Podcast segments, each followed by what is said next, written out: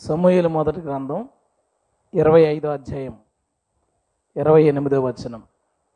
మొదటి మాట నీ దాసురాలనైనా నా తప్పును క్షమించుము.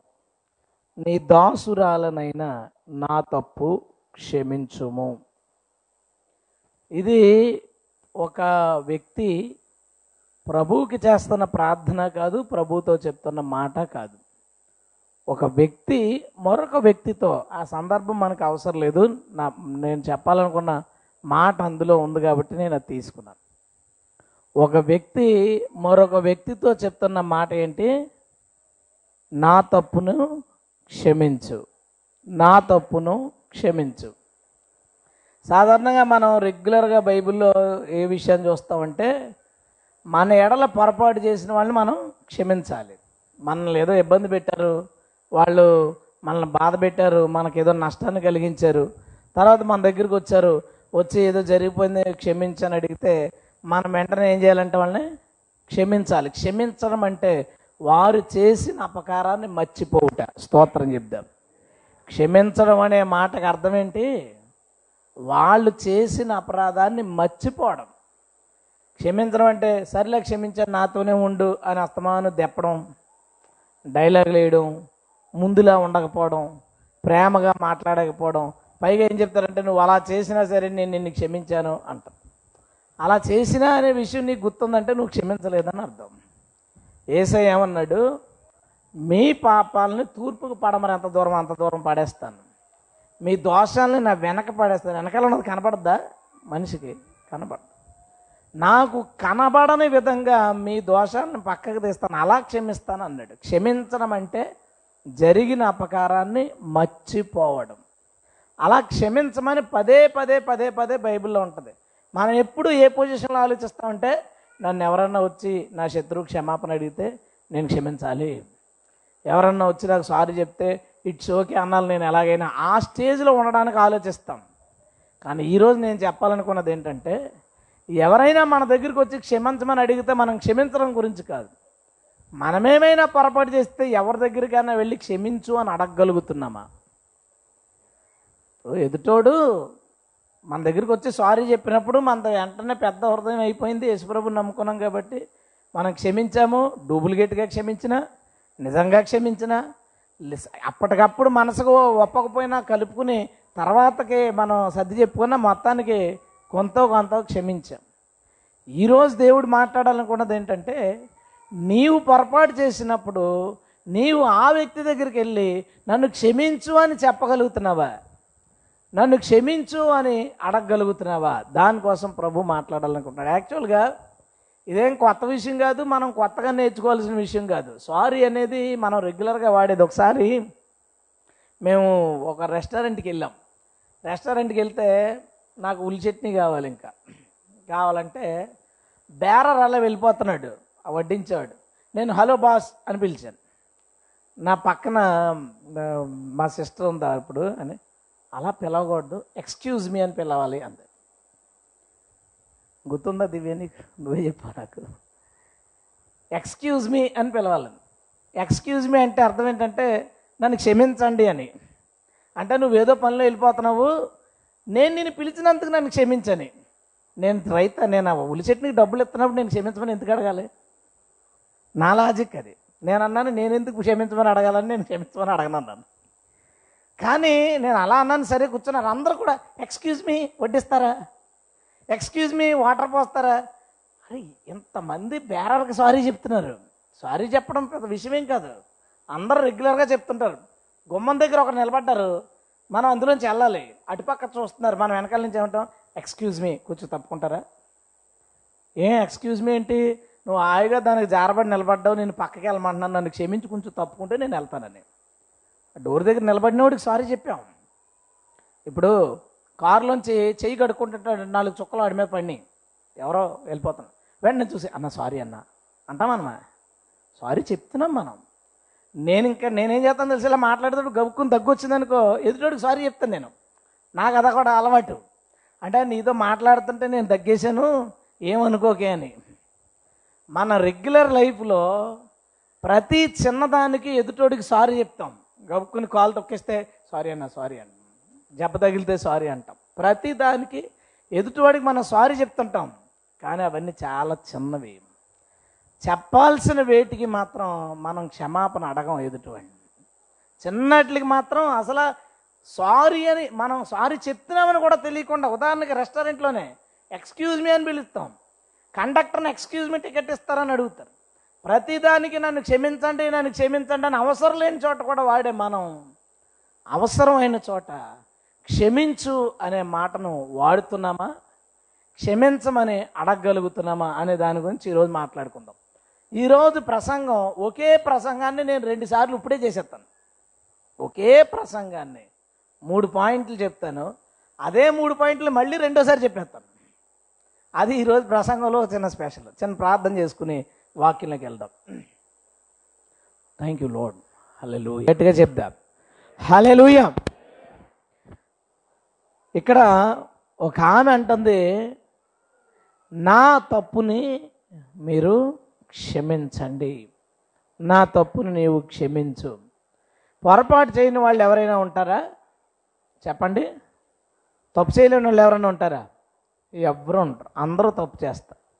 కానీ పర్సనల్గా మనం అనుకుంటాం నేను తప్ప అందరూ తప్పు చేస్తున్నారని. నా తప్పేమీ లేదు. అందరూ తప్పు చేస్తున్నారు నేను తప్పు చేయట్లేదు అని అనుకుంటారు. మాట్లాడేటప్పుడు కూడా అలాగే చెప్తారు.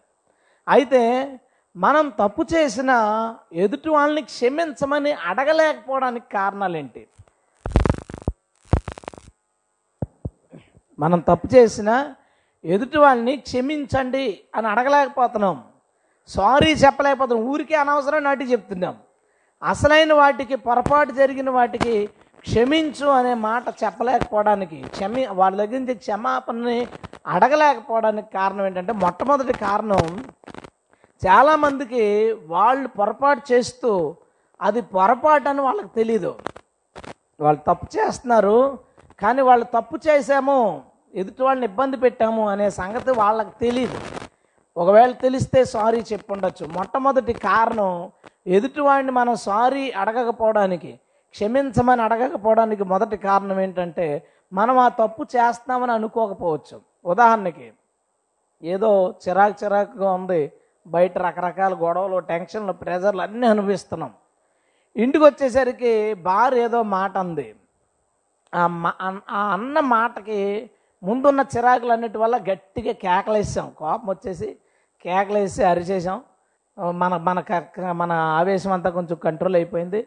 ఆమె కొంచెం ఫీల్ అయిపోయింది వెళ్ళిపోయింది. కాసేపు ఉన్నాక మళ్ళీ మనం మామూలుగా మాట్లాడాము తను మాట్లాడింది భోజనం పెట్టింది తిన్నాం పడుకున్నాం.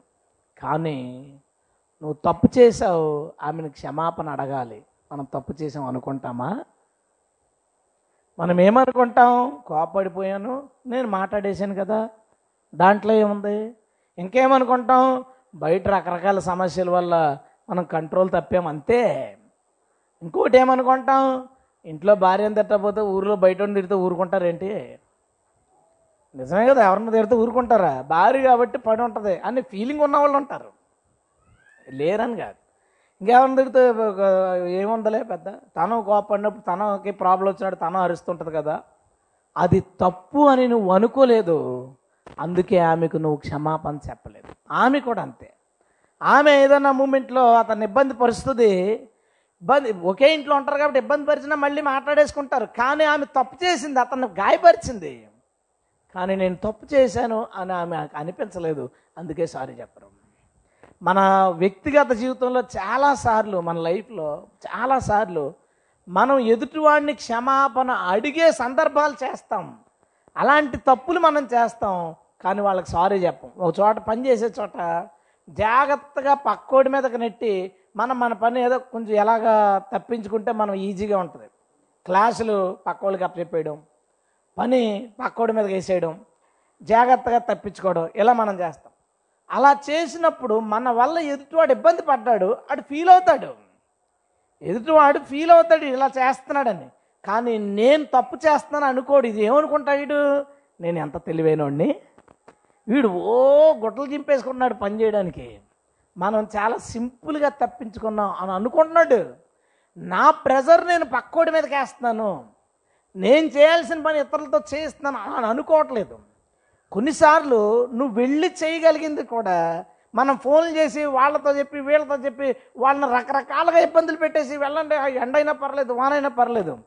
నీ పని పక్కోడి మీద చేస్తారు అతను ఇబ్బంది పడతాడు. నువ్వేమనుకుంటావు? నాకు ఎంత సర్కిల్ ఉంది?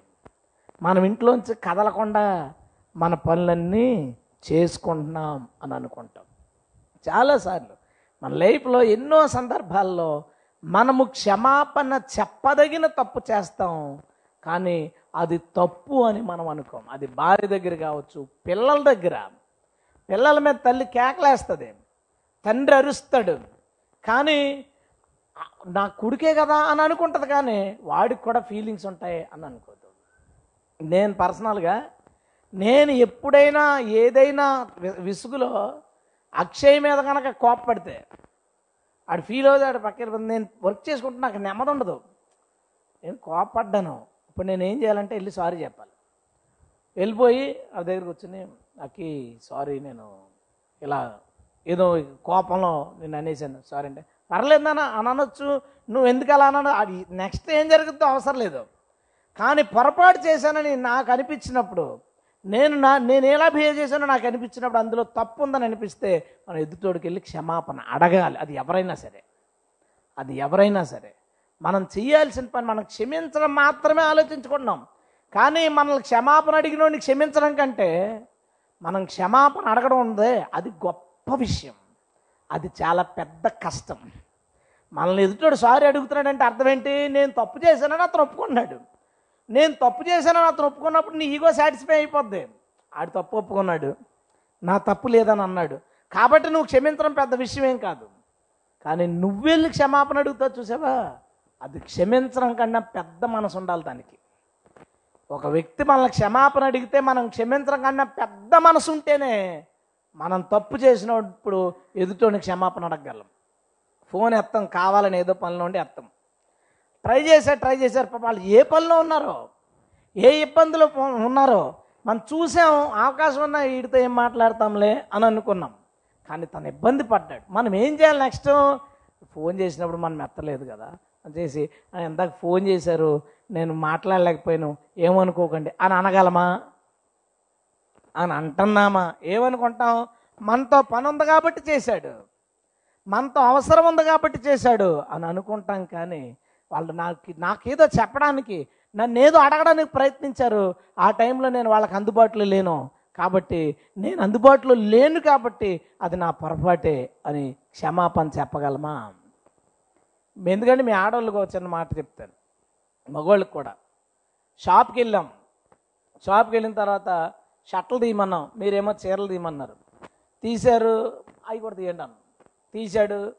మళ్ళీ ఇలా చూస్తామా? ఆ రంగు మనకు నచ్చినా నచ్చకపోయినా డిజైన్ ఎలా ఉందో చూద్దామని ఓపెన్ చేస్తాం మనం ఓపెన్ చేస్తాం. షర్ట్ పైన చూడగానే తెలిసిపోద్ది. ఓపెన్ చేస్తాం పక్కన పెడతాం. ఓపెన్ చేస్తాం పక్కన పెడతాం. ఓపెన్ చేస్తాం ఒక ముప్పై నలభై చీరలు ఓపెన్ చేయించారు. ఒక ఇరవై ముప్పై షర్ట్లు ఓపెన్ చేయించాం. కానీ మనకు నచ్చలేదు. వాళ్ళతో సారీ అన్న మిమ్మల్ని కష్టపడేసాం అని ఒక మాట చెప్పగలమా ఎప్పుడైనా? మనం ఏమనుకుంటాం? జీతం తీసుకోవట్లేదు ఇటీడు అదేగా అనుకుంటాం. నీకు ఏది కావాలో అదే చూసి అది నీకు నచ్చలేదంటే వచ్చేస్తే తప్పేం కాదు. అప్పుడు నువ్వు సారీ చెప్పక్కర్లేదు. నువ్వు కొనడానికి వెళ్ళి వాళ్ళు చూపించాలి. నీకు అవసరం లేని కూడా నువ్వు కబోర్డ్లోంచి తీయించావు అంటే తీయించకుండా మనం ఎప్పుడు షాప్ నుంచి రాము? అందులో డౌట్ లేదు. మగవాళ్ళు అయితే కొంచెం ఏదో బిజీ బిజీగా ఉంటాం కాబట్టి టక్ టక్ మన అది ఇది తీసుకుని మేము వచ్చేస్తాం. మీరు ఎంతమంది షాపుల్లో అనవసరంగా బాధ పెట్టుంటారు? తీయించి తీయించాడు ప్రాణం తోడి తోడి ఇంత కొట్ట ఇక్కడ. అవన్నీ మడత పెట్టుకుని ఇంటికి వెళ్ళాలి కదండి. నీకేంటి ఇక్కడి నుంచి జోలు తోడుకుని ఇంకో షాప్కి వెళ్ళి అక్కడ ఇప్పించేస్తాం మొత్తం బయటికి. నీకు పెద్ద విషయం లేదు. కానీ అన్ని మడతలు పెట్టుకుని మడతలు పెట్టుకుని లోపల పెట్టుకోవాలి. ఆడు ఏమనుకుంటాడు మనసులో? మనసులో ఏమనుకుంటాడు నిజంగా మనసులో ఏమనుకుంటాడో నీకు వినిపిస్తే జీవితంలో ఎప్పుడో పని చేయవు ఆడి కనుక నీ ఆడవాళ్ళు కానీ మగవాళ్ళు కానీ మనసులో తిట్టుకున్న తిట్లు ఒక్కసారి నీ చెవిని కనుక పడితే ముందు డిసైడ్ చేసుకుని రంగు. ఎండ దాని రేట్ అన్నీ డిసైడ్ చేసుకుని ఆ నాలుగు తీంచి అందులో కొనుక్కుని వచ్చేస్తా. నీకు వినపడదు కాబట్టి. నీవు తెలుసుకో అనవసరంగా ఒకరిని ఇబ్బంది పెట్టినప్పుడు అప్పుడు చెప్పాలి. అంతే తప్ప బిర్యానీ వడ్డించడానికి కొంచెం పక్కకు తప్పుకొని అన్నారు మనం సారీ చెప్పాల్సిన పని లేదు. కానీ చెప్తాం అది మన సంస్కారం. కానీ సంస్కారాన్ని అక్కడతో ఆపితే అది సంస్కారం కాదు. నిజంగా అది సంస్కారం నాకు అంత సంస్కారం లేదు. కానీ నేను పొరపాటు చేసిన చోట మాత్రం ఖచ్చితంగా నేను అతనికి సారీ చెప్తాను. బట్టల షాప్ వాళ్ళకి ఇన్నిసార్లు సారీ చెప్పుంటాను నేను. పెళ్ళిళ్ళ బట్టలు మన వాళ్ళకి ఎవరికైనా వెళ్ళినప్పుడు అన్ని తీయించినప్పుడు అన్న సారీయే. ఆ ఒక్క సారీతో ఆడికి అప్పుడు దాకా ఉన్న విసుగంత పొద్దు నన్ను తిట్టుకోడాడు. వెళ్ళిపోవచ్చు హ్యాపీగా. ఏం ఏం సొమ్ము పోద్ది? మన ఇంట్లో వాళ్ళని లేదా మనం మనం ఎక్కడికైనా వెళ్తున్నప్పుడు మన పక్కన ఉన్న వాళ్ళని మన ఉద్యోగం చేసే చోట వ్యాపారం చేసే చోట కూలి పనికి వెళ్ళే చోట మన లైఫ్లో చాలాసార్లు చాలామందిని మన సొంత వాళ్ళని కావచ్చు బయట వాళ్ళని కావచ్చు మన ఇబ్బందికి గురి చేస్తాం. అలా ఇబ్బందికి గురి చేసినప్పుడు అది నీ మాట తీరు కావచ్చు లేదా నీ సెల్ఫిష్నెస్ కావచ్చు నీ స్వార్థానికి కావచ్చు. ఒకసారి నేను రెడ్ లైట్ పడింది. నా ముందు కొన్ని వెహికల్స్ ఉన్నాయి. నేను వెనకాల ఉన్నాను. అది దాటి వెళ్ళిపోవాలి. నా ప్లాన్ ఏముంటుంది? నేను ఆ రెడ్ లైట్ ఆ- నలభై సెకండ్లో నేను ఆ రెడ్ లైట్ దాటి వెళ్ళిపోతే చాలు. ఆ- నలభై సెకండ్ టైంలో సెంటర్ దాటి వెళ్ళిపోతే చాలు అనుకుంటాను. అనుకుంటే నా ముందు వాళ్ళు కొంచెం స్పీడ్గా వెళ్ళిపోయారు. నాకు కొంచెం ప్రశాంతంగా ఉంది. నేను నెమ్మదిగా వెళ్తున్నాను. దాటి వెళ్ళిపోయిన తర్వాత నా మళ్ళీ లైట్ పడిపోయింది. వెనకాల ఆగిపోయాడు. హార్న్ కొడుతున్నాడు. వెళ్ళిపోతాను నాకు. ఎందుకు హార్న్ కొడుతున్నావు ఇలా చెప్తే? అన్నాడు. అందులో ఎన్ని ఎత్తుకోవచ్చు వాడు ఏమన్నాడంటే నువ్వు స్లోగా వెళ్ళడం వల్ల నేను ఆగిపోయినావు అదే నువ్వు కనుక వెనకాల ఉండుంటే హార్న్ కొట్టి ఎదుటోడిని త్వరగా వెళ్ళరా బాబు సిగ్నల్ పడిపో త్వరగా వెళ్ళబాబు అని అడుగుదు కానీ నువ్వు సేఫ్ జోన్లో ఉన్నావు. నువ్వు వెళ్ళిపోతావు ఆ ముప్పై సెకండ్లు నీ ముందు రెండు మూడు వెహికల్స్ ఉన్నాయి కాబట్టి. కానీ నువ్వు కూడా కంగారుగా వెళ్ళి ఉంటే నేను కూడా బయటకు వద్దు కదా అన్నం తింటున్నావా గడ్డి తిన్నావా అన్నట్టు అనిపించింది నాకు. నేనేమన్నానంటే నాకు అర్థం వెంటనే నేను సారీ అడుగున్నాను సారీ అన్న ఈ బుద్ధిమైన పని ఇంకెప్పుడు చేయను. ఇలాగ మనకు తెలియకుండా మనకు తెలిసి మన చుట్టూ ఉన్న చాలా మందిని మనం ఇబ్బంది పెడతాం. అలా ఇబ్బంది పెడుతున్నామన్న సంగతి మనకు తెలిసినప్పుడే మనం సారీ చెప్పగలం. ఫస్ట్ కారణం ఏంటో తెలుసా? మనం తప్పు చేస్తున్నామని మనకు తెలియలేదు. మనం ఎదుటోడికి ఇబ్బంది కలిగించాం అని మనకు తెలియలేదు. అది పొరపాటు అని మనకు అనిపించలేదు. అందుకనే మనం వాళ్ళకి సారీ చెప్పం. ఇది ఫస్ట్ పాయింట్. రెండో పాయింట్ ఏంటంటే మన వల్ల ఎదుటివాడి పడ్డ ఇబ్బందిని క్యాలిక్యులేట్ చేయగలిగితే అప్పుడు సారీ చెప్తాం అప్పటివరకు సారీ చెప్పం. మనం చిన్న పొరపాటే చేయొచ్చు దానివల్ల ఎదుటివాడు ఎక్కువ ఇబ్బంది పడతారు చూసావా? అప్పుడు ఆడు పడిన ఇబ్బంది మనకు తెలిస్తే అప్పుడు చెప్పగలుగుతాం సారీ. మా ఫ్రెండ్ శేఖర్ అని నాకు చాలా మంచి ఫ్రెండ్. మేమిద్దరం ఒకేసారి ఒకే రోజు స్కూల్లో జాయిన్ అయ్యామన్నమాట. ఇప్పుడు కొంచెం అంత కమ్యూనికేషన్ లేదు కానీ చాలా క్లోజ్ ఫ్రెండ్ వాడు. వాళ్ళ అమ్మగారికి హెల్త్ ప్రాబ్లం ఉంటుంది. ప్రతి నెల ఎనిమిది వేలు తొమ్మిది వేలు మెడిసిన్స్ అప్పటి నుంచి. వాళ్ళ అమ్మ అంటే అడిగి చాలా ప్రాణం. ఈడు నేను చాలా మంచి ఫ్రెండ్స్. సడన్గా వాళ్ళ ఇంటి పక్క నుంచి ఒక రోజు ఫోన్ వచ్చింది. శేఖర్ వాళ్ళ అమ్మ చచ్చిపోయింది. ఒకసారి రా వాడు ఏడుస్తున్నాడు. సరే అన్నాను బయటకు వచ్చేసరికి మా ఫ్రెండ్స్ కనపడి రే మ్యాచ్ ఉంది కదా అన్నారు. మ్యాచ్కి వెళ్ళిపోయాను. ఆడేసుకున్నాం. నేను ఆ విషయం మర్చిపోయాను. సెకండ్ రోజు అయిపోయింది. థర్డ్ డే నేను అలా వెళ్తుంటే వాడు ఎదురుపడ్డాడు. ఎదురుపడి దగ్గరికి వచ్చాడు. ఒరే అమ్మ చచ్చిపోయిందిరా అన్నట్టు. ఒకసారి నాకు నాకు తెలిసి నేను వెళ్ళకపోయాను కదా. నేను తెలిసిందిరా అంటే ఆడ నన్ను ఇలా పట్టుకుని ఎంతమంది వచ్చినా నీ గురించి చూశానురా. నువ్వు వస్తే నాకు ఆదరణ దొరుకుతుందని. నువ్వు రాలేదేంట్రా అన్నట్టు. అప్పుడు నాకు పశ్చాత్తాపం వచ్చింది. నేను నేను బోడు మంది ఉంటారు ఇంక మనం ఏం చేయగలం అనుకుని నేను వెళ్ళిపోయాను. కానీ వాడు నా కోసం ఎదురు చూశాడు. ఆ మూడు రోజులు లేదా రెండు రోజులు వాడు నా గురించి నాకు వాడి గురించి తెలిసి కూడా రాలేదేంటి మా అమ్మ అంటే నాకు ప్రాణం అని తెలిసి నా క్లోజ్ ఫ్రెండ్ ఎందుకు రాలేదు అని వాడు ఎదురు చూశాడు. నాకు ఎన్నిసార్లు గుర్తొచ్చిందంటే ఇది జరిగి నేను ప్రభు నమ్ముకోకముందు రెండు వేల మూడు. ఈ రోజుకి అది పద్దెనిమిది సంవత్సరాలు అయిందా? పద్దెనిమిది సంవత్సరాలు అయిన తర్వాత కూడా ఇంత సాడ్ ఫీలింగ్తో నేను ఆ విషయం చెప్పానంటే అది నాకు ఎంత నన్ను హట్ చేసింది.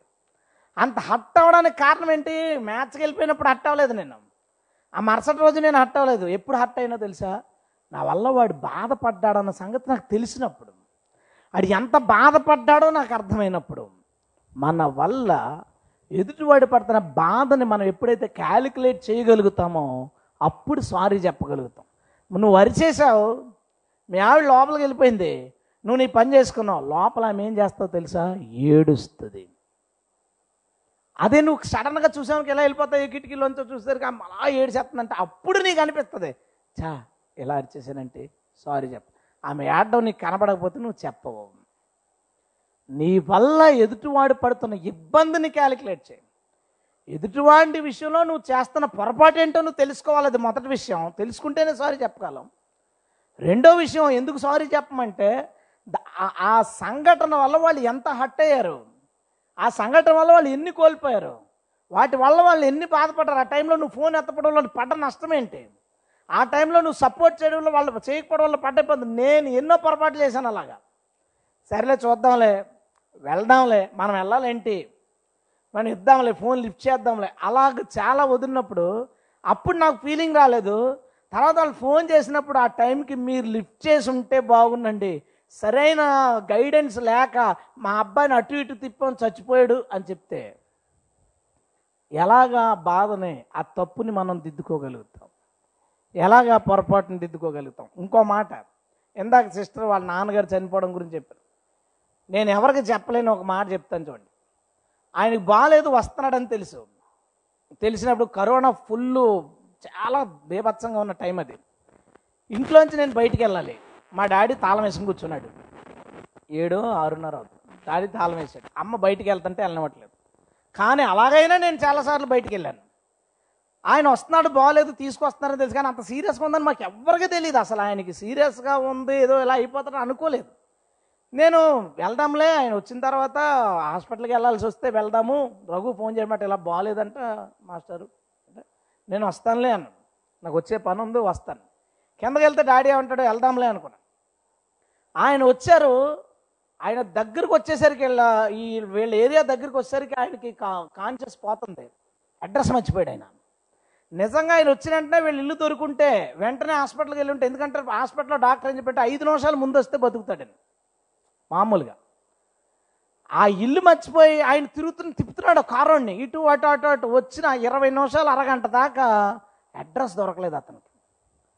దొరకకపోయిన తర్వాత తీసుకెళ్ళారు హాస్పిటల్కి. వెంటనే ఇటు ఫోన్ చేశాడు బాగాలేదు తేడాగా ఉందని వెంటనే నేను టక్ టక్ మంది దిగేశాను గేట్ దూకేశాను కారు తీసుకున్నాను స్టార్ట్ అయిపోయాను. నేను వచ్చేస్తాను. వచ్చేసరికి ఆయన చనిపోయాడు. నాకు అనిపించేది ప్రతిసారి నేను ముందు వెళ్ళుంటే ఆయన వచ్చేసరికి నేను ఆయన రోడ్డు మీద రిసీవ్ చేసుకుని ఉంటే నేను కనుక ఆయన హాస్పిటల్ తీసుకెళ్ళుంటే ఒకవేళ ఆయన బ్రతుకునేమో. ఆయన చనిపోవడం నేను రీజనా? దీన్ని ఎవరు తొలగించగలరు? ఈ బాధను ఎవరు తీయగలరు? మనం చేసే చిన్న చిన్న పొరపాట్లు కొన్నిసార్లు పెద్ద నష్టాలను ఎదుటి వాళ్ళకి కలిగిస్తాయి. ఒకవేళ అవ్వచ్చు ఎందుకు నిజం కాకూడదు ఇది? అవ్వచ్చేమో. ఎన్నో ఎంతోమంది ఉన్నారు దాని వెనకాల పర్లేదని అక్కడ ఆపేసిన వాళ్ళు అలా ఒక ఒక సమస్య వెనకాల ఒక జరిగిన ఒక నష్టం వెనకాల చాలామంది నెగ్లిజెన్సీ ఉంటుంది. పెద్ద పెద్ద పొరపాట్ల వెనకాల చాలామంది నెగ్లిజెన్సీ చిన్న చిన్న నెగ్లిజెన్సీ ఉంటుంది. ఒకసారి పేపర్లో న్యూస్ వచ్చింది. తల్లికి ఒకడే కొడుకు. ఒక్కడే కొడుకు. వాడు మెకానిక్ షెడ్లో పని చేసుకుని రాత్రి దాకా వచ్చి ఇంట్లో పోషించాలి అప్పుడైతే తీర్చడానికి అయితే ఆ ముందు రోజు టెలిఫోన్ వాళ్ళు బాగు చేసి బాగు చేసి ఒక వైర్ ఏలాడుతుంటే పొద్దున్న చూసుకుందాంలే అని వదిలేశారు. బండి మీద స్పీడ్గా వస్తుంటే అది మెడకు చుట్టేసి చచ్చిపోయాడు ఆ అబ్బాయి. చచ్చిపోయాడు. ఆ విషయం అసలు వదిలేటప్పుడు అతను ఊహిస్తాడా? ఇది ఎవరికన్నా ఇబ్బంది కలుగుద్దని? చిన్న పొరపాట్లు. ఆ వ్యక్తికి తెలియకపోవచ్చు. నా వల్లే ఆ వ్యక్తి ఆ- ఆ కుర్రోడు చచ్చిపోయాడు. నా వల్ల తల్లి అనాథ అయిపోయింది భర్త లేడు. ఇక ఎవరో తోపుట్లు ఒకత్త మిగిలిపోయింది. నా వల్ల అని అతనికి తెలియకపోవచ్చు. అలా తెలియకుండా మనం ఎన్ని చేసి ఉంటాం మనం ఎప్పుడు సారీ చెప్పగలుగుతాం తెలుసా? నీ వల్ల ఎదుటివాడు ఎలాంటి నష్టాన్ని పొందుకున్నాడో అది తెలిసినప్పుడు సారీ చెప్తారు అది తెలిసినప్పుడు. ఇలాంటి నాకు కొన్ని విన్నప్పుడు నేనేం చేస్తాను తెలుసా? రోడ్డు మీద ఎంత స్పీడ్గా వెళ్ళిపోతాను నా పని మీద. డివైడ్ దగ్గర చూడు సైడ్ బార్ గేట్లు ఏదో పెడతారు. చక్రాలు ఉంటే అడ్డంగా పెడుతుంటారు చంద్రబాబు షాట్లు అయ్యి. అది పడిపోయి ఉంటే ఎంత అర్జెంట్ పని ఉన్నా సరే నేను కారు పక్కన పెట్టి అర్ధరాత్రి దాన్ని నిలబెట్టి వెళ్తాను. ఎందుకంటే నేను విన్నాను ఒక వార్త అది పడిపోయి ఉన్నప్పుడు బండోళ్ళు కనపడుతుంది వాడు వెళ్ళిపోతాడు దాన్ని గుద్దుకుని చచ్చిపోయినాడు తెలుసు నాకు ఆ వార్త తెలుసు. నేను దాటి వెళ్ళిపోతే ఎవడైనా గుద్దుకుని చచ్చిపోతే నా నేను ఒకవేళ రీజన్ అవుతానేమో.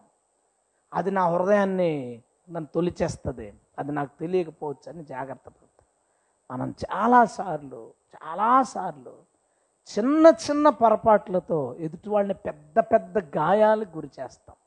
పెద్ద పెద్ద నష్టాలకు గురి చేస్తాం. వారు నష్టపోయారని మనకు తెలిసినప్పుడే మనం సారీ చెప్పగలం. అప్పుడే మనం సారీ చెప్పగలం నీ వల్ల ఎదుటివాడు పడుతున్న ఇబ్బందిని క్యాలిక్యులేట్ చేయి. ఆ ఇబ్బందిని గుర్తించు. ఎంత బాధపడి ఉంటారు? ఎంత ఫీల్ అయి ఉంటారు? శామిల్ గారు ఉన్నారు ఆటో శామిల్ గారు. గ్రూప్లో పెట్టేశాం చర్చ్ లేదని. నేను రెగ్యులర్గా ఏం చెప్తుంటే అలా లేదన్నప్పుడు మన వాళ్ళు ఎవరో ఒకరు ఫోన్ చేసి గ్రూప్లో లేని వాళ్ళకి ఫోన్ చేసి చెప్పేయండి మళ్ళీ గబుక్కుని వచ్చేస్తారని. ఆ రోజు చెప్పలేదు. ఈయన కాకినాడ నుంచి ఇక్కడికి వచ్చేసారు చర్చికి. ఫోన్ చేశారు. ఏంటండి చర్చి లేదా? అయ్యో సారీ అండి వచ్చారా మీకు సారీ చెప్పాను మీకు గుర్తుందా సార్? నాకు అర్థమైంది. అక్కడి నుంచి ఇంత దూరం ఆయన వచ్చి అరే ఇక్కడ చర్చి లేదని తర్వాత గ్రూప్లో చూసుకునేహో ఇది లేదని ఆయనకు తెలుసుకుని చాలా బాధ కదండి చాలా కష్టం. నేను ఒక పదిసార్లు చెప్పుంటాను ఆయనకి సారీ సారీ అండి. నేను అసలు అనుకోలేదు ఏమనుకోకండి ఆయన పర్లేదు అంటాడు నా ఆయన పర్లేదు అన్న కదా ఆయన బాధ నాకు తెలిసి. ఆయన పడ్డ ఇబ్బంది ఎలా ఉంటుందో అక్కడి నుంచి కష్టపడి వచ్చి ఇక నుంచి మళ్ళీ ఒక యాభై కిలోమీటర్లు ఆటో మీద వచ్చి ఆటో మీద వెళ్ళడం అది చిన్న విషయం కదా ఒక నలభై కిలోమీటర్లు.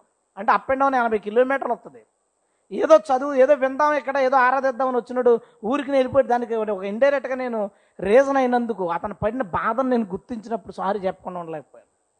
మనందరం కూడా మన వలన ఎదుటివాడు పడిన బాధ ఏంటో దాన్ని క్యాలిక్యులేట్ చేయాలి. అలా చేసినప్పుడే నువ్వు క్షమించు అని అడగగలవు. మూడో విషయం. ఫస్ట్ది మనం పొరపాటు చేసామని తెలుసుకోకపోవడం. రెండోది మన పొరపాటు వల్ల ఎదుటివాడు ఎంత బాధపడ్డాడో లెక్కించలేకపోవడం. మూడోది ఏంటంటే ఈగో అహంకారం. సారీ చెప్పడానికి అహంకారం. ఆవిడ తప్పు చేసింది. ఆవిడ వెళ్ళి భర్త దగ్గర చెప్పగలదు ఏమనుకోకండి సారీ అని. ఈయన తప్పు చేశాడు. ఈయన వెళ్ళి ఆవిడ దగ్గర చెప్పాలనుకునేసరికి మీసాలు అడ్డొచ్చేస్తాయి ఇడికి నేను మగోండు కదా ఎలా సారీ చెప్తాను? మగోళ్ళు సారీ చెప్పకూడదా? మొగుళ్ళు సారి చెప్పకూడదా? బిడ్డ నేను చాలాసార్లు చూశాను మా ఇంట్లో. అక్షయ్ వాళ్ళ అమ్మ దగ్గరికి వెళ్ళి పట్టుకుని వాళ్ళ అమ్మని ముద్దు పెట్టుకుని అమ్మ సారీ అమ్మ సారీ అమ్మ అనడం చూశాను. చాలాసార్లు చూశాను. కానీ తల్లి వచ్చి ఆయన పట్టుకుని సారీ చెప్పడం ఎప్పుడు ఒకసారి చూసుంటాను అంతే పొరపాట్లు చాలాసార్లు జరిగింది కానీ తల్లి తల్లికి ఒక ఫీలింగ్ ఉంటుంది. వీడి దగ్గర సారీ చెప్తే నెత్తి మీద కూర్చుంటాడని ఉంటుందో మరి ఏంటో తెలియదు మనకి. చెప్పరు ఈగో ఆడపిల్లని కన్న తల్లి బిడ్డనిచ్చిన తర్వాత ఈమెల్లి ఆ మగ పిల్లోళ్ళ దగ్గరికి వెళ్ళి లేదా ఆ వియ్యపురాల దగ్గరికో వియ్యంకుడి దగ్గరికి వెళ్ళి ఏమనుకోకండి పొరపాటు జరిగిందని చెప్పడం నేను చూశాను. కానీ మగపిల్ల తాలూకోళ్ళు తప్పు చేసినా తిట్టినా కానీ వీళ్ళు వెళ్ళి ఆడపిల్లల దగ్గర ఏమనుకోకండి తప్పు చేసాం అని చెప్పరు. ఏంటి? ఈగో. ఈగో అహంకారం. నేనెందుకు చెప్పాలి? నేను ఎందుకు చెప్పాలి? నువ్వెందుకు చెప్పాలో తెలుసా? నువ్వు తప్పు చేసావు కాబట్టి. నువ్వు డబ్బున్నవాడివైనా వాళ్ళకంటే ఎదురోళ్ళ కంటే బాగా బాగా చదువుకున్నవాడివైనా ఎదురుకంటే వయసు ఎక్కువ ఉన్నవాడివైనా ఎదురుకంటే పెద్ద క్యాడర్ ఉన్నా తప్పు చేసావంటే అర్థం ఏంటో తెలుసా? అన్నున్నా తప్పు చేసావంటే నువ్వు మరి తక్కువే. నువ్వు వాడికన్నా ఎక్కువ చదువుకున్నా పొరపాటు చేసావంటే అతని విషయంలో సారీ చెప్పి తీరాలి. సారీ చెప్పడానికి క్షమించమని అడగడానికి నీ కేడర్ కాదు దృష్టిలో పెట్టుకోవాల్సింది. నువ్వున్న స్థాయి స్థితి కాదు దృష్టిలో పెట్టుకోవాల్సింది. నువ్వు తప్పు చేసావు అటు పక్క కూడా ఇబ్బంది పడ్డాడు. ఇంకేమీ వద్దు. ఎప్పుడు ఒక మాట గుర్తుపెట్టుకో. నీకన్నా చిన్నవాడికి నువ్వు సారీ చెప్తే అతని దృష్టిలో నువ్వు ఇంకా పెద్దవాడిగా కనపడతావు కానీ చిన్నవాడు అయిపోవు స్తోత్రం చెప్తాం నిజమా కాదా నేను చెప్పింది? నీకన్నా చిన్న చిన్న జాబ్ వాడి దగ్గర. ఇప్పుడు జోసఫ్ రాజ్ పెద్ద కేడర్ అక్కడ. ఒక ప్యూన్ దగ్గర ఏదో గబుకొని పొరపాటు చేసాడు ఏదో అనేసాడు అనుకుందాం. ఆ ప్యూన్ పిలిచి సారీ ఏమనుకో చెప్పక్కర్లేదు ఇతనున్న అధికారంలో ఆడికి చెప్పక్కర్లేదు. పిలిచి కూర్చోబెట్టి ఏమనుకోకు సారీ అన్నప్పుడు బయటికి వెళ్ళి ఏమని చెప్తాడో తెలుసా? జోసఫ్ రాజు ఉన్నాడే పెద్ద మనసు అన్నాడు చాలా మంచి వ్యక్తి. ఎందుకు చెప్పాలి? అంతకుముందు నీ క్యాడర్ అతను చూశాడు.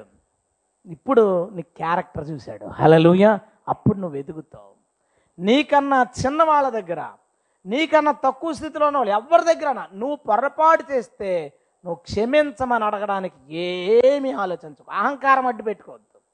అహంకారం అనేది మనకున్న కొన్ని ఫీలింగ్స్ ఉంటాయి. ఒకడికి ఈగో ఒకడికి గిల్టీ ఫీలింగ్ అంటే అపరాధ భావం పొరపాటు చేశాను వాడి దగ్గరికి వెళ్ళి ఏం మాట్లాడతాం? అటుపక్క అనుకుంటాడు ఇలా చేసి కూడా వచ్చి సారీ చెప్పలేదు అనుకుంటాడు.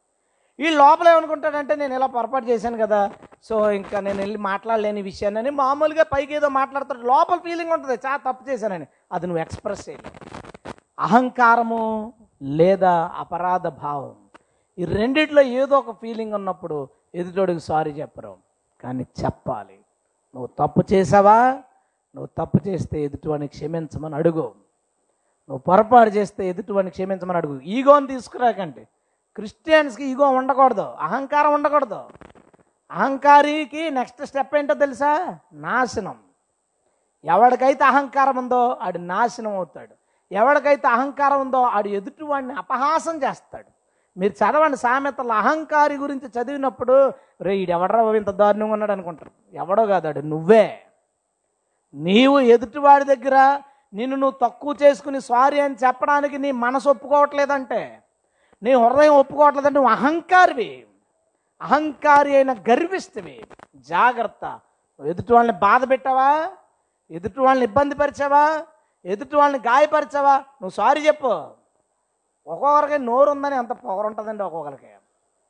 చాలా పొగరు ఉంటుంది ఎదుటి వాళ్ళని ఆట ఆడించేస్తారు. ఓట మర్చిపోక. బైబిల్లో చెప్తుంది అహంకారం కలిగిన నాలుక దేవుడు నిన్ను కోసి అగ్నిలో పడేస్తాడు అని. నాలుకని పడాడు అస్సలు దేవుడు అలాంటి పని చేయడు. నాలుగుతో పాటు నిన్నేస్తాడు విడిగా దాన్ని పడేస్తే అది ఏమంటది? నాకేం తెలుసు? నాకు ఎముక లేదు కాబట్టి అది ఎలా ఊపితే అలా ఊగాను. అంటే నువ్వేం ఫీల్ అవక ఊపిందని కూడా పడేస్తాను అంటాడు. ఖచ్చితంగా మనకున్న స్థితి స్థాయిని బట్టి అహంకారం పోనొద్దు. పొరపాటు జరిగిందనిపిస్తే నిజంగా వెళ్ళి మనస్ఫూర్తిగా ఎదుటివాడికి క్షమాపణ చెప్పు నేను నేను చెప్పిన మాట గుర్తుపెట్టుకో. ఎందుకంటే ఈ ప్రసంగాన్ని మళ్ళీ రెండోసారి చేయాలి నేను ఇప్పుడు. ఒకసారి అయిపోయింది మూడు పాయింట్లు. మళ్ళీ సేమ్ రిపీట్ చేస్తాను. ఈ మాట గుర్తుపెట్టుకో. నీవు పొరపాటు చేసినప్పుడు ఆ పొరపాటు జరిగిందన్న విషయం ఎదుటి వాళ్ళకి నువ్వు చెప్పి క్షమాపణ అడిగినప్పుడు నీ తలపై నుంచి వంద కేజీల భారం దిగిపోయినంత ఆనందంగా ఉంటుంది. హలలుయ దాన్ని ఇప్పుడు నేను ఫీల్ అవుతున్నాను ఆనందాన్ని. ఎందుకంటే చిన్నాన్నగారి విషయంలో నేను ఎవరితో ఎక్స్ప్రెస్ చేసుకోలేదు ఈ విషయాన్ని. నా వలన జరిగిందేమో అనిపిస్తుంది. నేను కూడా ఒక కారణం నాకు అనిపిస్తుందని ఎవరికీ చెప్పుకోలేదు. నాకు ఇప్పుడు ఎంతో భారంగా అనిపించింది. ఇప్పుడు నేను చెప్పేసుకున్నాను అందరి నాకు హాయిగా ఉంది. తేలిగ్గా ఉంది. నువ్వు నీవు ఏదైతే అపరాధ భారం మోస్తున్నావో లేదా ఎదుటి విషయంలో ఏదో పొరపాటు చేసావని అనిపిస్తున్నావు నువ్వు వెళ్ళి వాళ్ళు చేయబట్టుకుని లేదా వాళ్ళతో మాట సారీ ఆ రోజు నేను ఇలా చేశాను అని నువ్వు చెప్పు. మనసు తేలిగ్గా ఉంటుంది. క్షమించమని అడగడం క్షమించడం కన్నా గొప్ప సంగతి. దేవునికి స్తోత్రం. హలెలుయం సగం అయిపోయింది. సెకండ్ పార్ట్ మళ్ళీ సేమ్ స్టోరీ. అయితే దాని ముందు మాట చెప్తాను వినండి. ప్రతి ఒక్కడు సారీ చెప్పాల్సిన మనిషి ఉంటాడు అందులో డౌట్ లేదు. భర్త భార్యకి కావచ్చు తల్లికి కావచ్చు తండ్రికి కావచ్చు మనం. మన పిల్లలకు కావచ్చు మన స్నేహితులకు కావచ్చు మన టీచర్స్కి కామెంట్ చేసేద్దాం. ఆ మాట ఎవరి ద్వారానే వెళ్ళిపోద్ది వాళ్ళకి. మనకు తెలియదు అతను వచ్చి మనల్ని స్పెషల్గా ఎందుకు కొడుతున్నాడు అనుకుంటాం. ఆ పక్కనోడు ఎవడో అందించేసాడు హట్ అయిపోయి కొడేస్తుంటాడు మనల్ని. నిజమే? అలా అలా తెలిసిపోతుంది ఎవరో ఒకరు అందించేస్తారు ఆడి పేరు కోసం ఆడు అందించేస్తాడు మామూలే కదా ప్రతిదీ అంతే మనం ఎవరి దగ్గర ఎవరి గురించి అన్నా చెప్పినప్పుడు ఆ వార్త ఆ వ్యక్తి దగ్గరికి వెళ్ళిపోతుంది. వెళ్ళిపోయినప్పుడు వాళ్ళు బాధపడతారు ఆ విషయం మనకు తెలియదు ఇంతకే. మనం మాట్లాడేస్తుంటే మొహం ఏంటి ఇలా పెట్టుకున్నాడు వీడు ఎప్పుడు ఇంత ఇడు అనుకుంటాం. కానీ మ్యాటర్ ఏంటి తెలుసు? నువ్వు డైలాగ్ వేసి అక్కడికి వెళ్ళిపోయింది. వెళ్ళిపోయి పాపడ ఫీల్ అవుతున్నాడు అలా మనకు తెలియకుండా చాలా జరిగిపోతాయి. మనం సారీ చెప్పాల్సిన వాళ్ళు ప్రతి మనిషికి ఎవరో ఒకరు ఉంటారు. ఒకరో ఇద్దరు ముగ్గురు ఉంటారు. అయితే నేను ఇంకో పర్సన్ కోసం చెప్తాను మనమందరం కూడా ఖచ్చితంగా సారీ చెప్పాల్సిన ఒక వ్యక్తి ఉన్నాడు. అతని పేరు యేసు. మనమందరము ఖచ్చితంగా ఖచ్చితంగా సారీ చెప్పాల్సిన మరో వ్యక్తి యేసు. ఒక వ్యక్తి తన కుటుంబాన్ని జాగ్రత్తగా చూసుకున్న బయట ఎవరి దగ్గర పొరపాటు చేసి వాళ్ళని బాధ పెట్టచ్చు. బయట వాళ్ళ దగ్గర జాగ్రత్తగా ఉండి ఇంట్లో వాళ్ళని బాధ పెట్టచ్చు. కానీ ఎక్కడో ఎవరో ఒకరితో మాత్రం పొరపాట్లు జరిగిపోతాయి. ఖచ్చితంగా జరిగిపోతాయి. ఖచ్చితంగా మనకు తెలియదు నే నేను చూశాను నాకు తెలిసిన ఒక ఆట ఆయన. ఆ వ్యక్తిని దించితే డబ్బుల గురించి అయితే బేరమాడారు వాళ్ళు. రేట్లు పెరిగిపోయినా సరే బేరమాడితే ఇతను కోప్పడి నీ డబ్బులు ఎవడు కావాలని ఇసిరేశాడు? మళ్ళీ ఇతను వెళ్ళి అతను సారీ చెప్పగలడా? చెప్పగలడా? ఇసిరేసి పోయాడు. తర్వాత అనుకున్నారు ఇలా చేశానేంటి? అని. మళ్ళీ వెళ్తే అతను కనపడ్డాం అలా మనం సారీ చెప్పదగిన మనుషులు చెప్పాల్సిన మనుషులు మన దగ్గరలోనో దూరంగానో మనకు తెలియకుండానే చాలామంది ఉండొచ్చు. కానీ ప్రతి క్రైస్తవుడు ఖచ్చితంగా సారీ చెప్పాల్సిన వ్యక్తి మాత్రం యేసు. అందరము కూడా ఆయనకి సారీ చెప్పాలి. కానీ సారీ చెప్పలేదు. సారీ చెప్పలేదు. ఇంటి దగ్గర ప్రార్థన చేసుకున్నాం. సారీ చెప్పాం ప్రభు నన్ను కాపాడు ఈరోజు నాతో మాట్లాడు. నాకు సహాయం చేయి నన్ను పోషించావు నీకు థ్యాంక్స్ చెప్పాం. ఏసుకు సారీ చెప్పొచ్చామా ఈరోజు? నిన్న రాత్రి ఏసుకు సారీ చెప్పాం. మామూలుగా పాట కింద కాదు ప్రభు నన్ను క్షమించు నేను పాపని. ఆ స్టోరీ గురించి కాదు నేను చెప్తుంటాను మనస్ఫూర్తిగా వెళ్ళి మోకరించి దేవా నేను పొరపాటు చేశాను నన్ను క్షమించు. అని చెప్పామా? ఎందుకు చెప్పలేదు? మళ్ళీ మూడు కారణాలు. సేమ్ కారణాలు. యేసుకు మనం సారీ చెప్పకపోవడానికి మొదటి కారణం ఏంటో తెలుసా? నువ్వు తప్పు చేస్తున్నావని నీకు తెలియలేదు. నువ్వు తప్పు చేస్తున్నావన్న సంగతి నీకు తెలియలేదు. ఉదాహరణకి మోకరించి ప్రార్థన చేస్తున్నావు నీ ఒంటి మీద బంగారం ఉంది. ఏసై బంగారం పెట్టుకోవద్దని చెప్పాడు. నువ్వు బంగారం పెట్టుకుని ప్రభు సన్నిధిలో కూర్చొని ప్రార్థన చేస్తున్నావు. నువ్వు నువ్వేం చెప్పాలప్పుడు ప్రభువా నీ వాక్యంలో బంగారం పెట్టుకోవద్దని ఉంది. కానీ నేను పెట్టేసుకుంటున్నాను. నన్ను క్షమించు అని చెప్పావా? ఎందుకు చెప్పలేదు? అది తప్పని నీకు అనిపించలేదు. అది దేవుని వాక్యానికి విరుద్ధమని నీకు అనిపించలేదు. అనిపించలేదు కాబట్టి నువ్వు సారీ చెప్పలేదు. అలా మనందరము కూడా ఇంటి దగ్గర ఏదో యూట్యూబ్లో ఏదో వీడియో చూసాం. ఏదో చూసాం. వస్తే మామూలుగా సింపుల్గా వాక్యానికి విరుద్ధంగా నేను ప్రవర్తించాను. సార్ నేను ఎలా ఎలా ఎలాంటి పని చేశానంటే ప్రభా నన్ను క్షమించు. అని నువ్వు ఎందుకు చెప్పలేదు? నువ్వు తప్పు చేసావని నీకు అనిపించలేదు. నువ్వు తప్పు చేసావని నీకు అనిపించలేదు. ఒక ఖరీదైన చీర కట్టుకుని వచ్చేసావు చర్చికి. ప్రభువా బయట అలాంటి బట్టలతో తిరగొద్దన్నావు. నేను ఇంత మిక్కిలి వెళ్ళగల వస్త్రాలు వేసుకుని చర్చకొచ్చాను చా నన్ను క్షమించు. అని ఎందుకు చెప్పలేదు నువ్వు? అది తప్పని నీకు తెలియలేదు. దేవుని వాక్యంతో నీ జీవితాన్ని పోల్చుకో. ప్రతిరోజు కొన్ని వందల సార్లు నువ్వు ఆయనకి సారీ చెప్పాల్సిన వాడిగా ఉన్నావు. ఉన్నావు నిజంగా. మన వర్కర్స్ దగ్గర అరుస్తాం ఏమని చెప్పాడు దేవుడు? యజమానులారా మీ దాసుల్ని ప్రేమతో చూసుకోండి. హలలుయా వాక్యం దాటిపోయావు. నువ్వు ప్రతిరోజు కొన్ని వందల సార్లు వాక్యాన్ని దాటిపోతావు. ఇష్ట వచ్చినట్టు భార్యను తిడతాడు ఇష్ట వచ్చినట్టు భర్తను తిడుతుంది పిల్లల్ని కొడతారు తిడతారు ఏది ఖర్చు పెట్టాలో తెలియదు ఖర్చు పెడతారు. ఎలా కావాలో అలా చేస్తారు. నువ్వు ఎంతో మందిని బాధ పెడుతున్నావు. దేవుని వాక్యాన్ని దాటిపోయి వాక్యాన్ని దాటిపోయి నువ్వు చాలాసార్లు తప్పు చేసావు కానీ నువ్వెందుకు సారీ చెప్పలేదు? ఎందుకు సారీ చెప్పలేదంటే నువ్వు తప్పు చేసావని నీకు తెలియలేదు. వీడియో గేమ్లు ఆడేస్తున్న ఉన్నారు ఉన్నారు చర్చిలో. ఖచ్చితంగా నాకు తెలిసి ఇద్దరైనా ఇక్కడ వీడియో గేమ్స్ ఆడుతున్న వాళ్ళు ఉండి తీరుతారు. వాళ్ళు ఎందుకు మోకరించే ప్రభా నన్ను క్షమించు అని చెప్పలేదు? వాళ్ళు చేస్తున్నది తప్పని వాళ్ళకు అనిపించలేదు. బైబిల్లో ఎక్కడ ఉందలే ఆడెవడో చెప్పాడు కదా టీవీలో వాక్యంలో మీరు పర్లేదు మంచి సినిమాలు చూసేయండి చెడ్డ సినిమాలు చూడొద్దు. ఈ ప్రసంగం చేసాడు ఒకడు. ఈ ప్రసంగం చేసాడు పెద్ద చాలా పెద్ద స్పీకర్. ఆ పెద్ద స్పీకర్ ఏం చెప్పాడో తెలుసా? సినిమాలు ఏంటి? సినిమాలు చూడకూడదు సినిమాలు చూడకూడదు ఏంటి మంచి సినిమాలు ఉన్నాయి మంచి చెప్పే సినిమాలు ఉన్నాయి సొసైటీకి ఉపయోగపడే సినిమాలు ఉన్నాయి ఏం తప్పు కాదు. కొంచెం చెడ్డ సినిమాలు ఉన్నాయి చూడొద్దు అన్నాడు అసలు నేను ఉంటే అక్కడ లిస్ట్ అడుగుతున్నాం. నువ్వు పెద్ద స్పీకరు కదా నాకు లిస్ట్ తెచ్చిపెట్టి అసలు నువ్వు చెప్పిన మంచి సినిమాల్లో మంచి ఎంత ఉందో చెడ్డ ఎంత ఉందో నీకు చెప్తాను. ఎందుకంటే నేను ప్రభువుని నమ్ముకోక ముందు వచ్చిన ప్రతి సినిమా గురించి నేను చెప్పగలను. ఇట్టు ప్లాప్ తేడా లేదు మనకు ప్రతిదీ చూసాను నేను. ప్రతిదీ చెప్పగలను నేను. నువ్వు చెప్పో లిస్ట్ ఇప్పి. అరే రెండు వేల నాలుగు ముందు సినిమాలేలోనే మంచి సినిమాలు కనపడకపోతే ఇప్పుడు ఈ దరిద్ర రోజుల్లో మంచి సినిమాలు దొరుకుతాయా? చెప్పండి ఈ దరిద్రపు రోజుల్లో మంచి సినిమాలు ఎక్కడ దొరుకుతాయండి? దొరకనే దొరకవు. ఫ్యామిలీ ఎంటర్టైనర్ అంటాడు వీడు ఫ్యామిలీ ఎంటర్టైనరా సగం సగం బట్టలు వేసుకుంటే అమ్మ నాన్నల పక్కన కూర్చుని ఇటు చూసేచ్చా సొల్లు కచ్చుకుంటా అది ఫ్యామిలీ ఎంటర్టైనర్ ఎలా అవుతుందండి? ఏం చెప్తారు? అలాంటి వినేసి చూసాం. చాలా మంచి సినిమా కదా ఇంగ్లీష్ ఓడి అయితే. పర్లేదా గ్రాఫిక్స్ దెయ్యాల సినిమాలు బోతాల సినిమాలు సింపాంజీల సినిమాలు డైనోసార్ సినిమాలు. ఇందులో పెద్ద ఏమో శుభ్రంగా చూసేసావు లేని అన్నీ చూసిపెట్టు అందుకే అది తప్పు కాదని నీకు అనిపించింది. వాక్యం దగ్గర పెట్టుకో. ఎన్నో వాక్యాలు మనం చేసే తప్పుల్ని ఖండిస్తాయి. నువ్వు చేసేది తప్పు అనిపించినప్పుడు దేవుని వాక్యానికి విరుద్ధం అనిపించినప్పుడు అప్పుడు మోకరించి చెప్తావు ప్రభువా క్షమించు అని. నువ్వు చెప్పలేకపోవడానికి కారణం ఏంటో తెలుసా? నీ ప్రవర్తన వాక్యానికి విరుద్ధంగా ఉందని నీకు అనిపించలేదు. ఎందుకు నీకు అనిపించలేదంటే నీ తల చెరిగిందన్న విషయం అర్థం ముందుకు వెళ్ళే వరకు తెలియదు నీకు. అద్దం ముందుకెళ్ళు వాక్యం ముందు పెట్టుకుని చదువు. ఒక్కొక్కడు వాక్యాన్ని ఎలా చదువుతున్నారు పక్క చెప్పడానికి గుర్తు పెట్టుకోవడానికి ఎలా చదువుతున్నారు నువ్వు ఎలా చెప్తావు? నువ్వు ఎలా చదువుతావు తెలుసా? అసలు దేవుడు నీ గురించి ఏం చెప్తున్నాడో చదువు. కొత్త నిబంధన తీసి నీ ప్రవర్తన కోసం ప్రభు ఏం చెప్తున్నాడో చదువుతుంటే నిన్ను తొలిచి పాడేస్తాడైనా. తవ్వేసి తవ్వేసి చూడండి. నారు వేసేటప్పుడు నేలను మామూలుగా అయితే పంటని ట్రాక్టర్తో దు- రుద్దు- దున్నేస్తారు. కానీ నారు వేసే చోట ఏం చేస్తారు తెలుసా? తౌగాలతో పొడిచి పొడిచి పొడిచి మట్టి అంతటిని పిసికి పిసికి పిసికి చిన్న చిన్న రాళ్ళు కూడా తీసి పాడేస్తారు. దేవుని వాక్యం ముందుకు వస్తే నీలో ఉన్న ప్రతి చిన్న రాయిని ప్రభు బయటికి తీసుకొస్తాడు. హలలుయ నేను నాకు తెలిసి చిన్న రాళ్ళు ఎక్కడ పెద్ద పెద్ద బండరాళ్ళు ఉంటాయి మనలో. మనం చూసుకోవట్లేదు. నీ దృష్టికి నువ్వు నీతిమంతుడివి. నీ దృష్టికి నువ్వు పరిశుద్ధుడివి.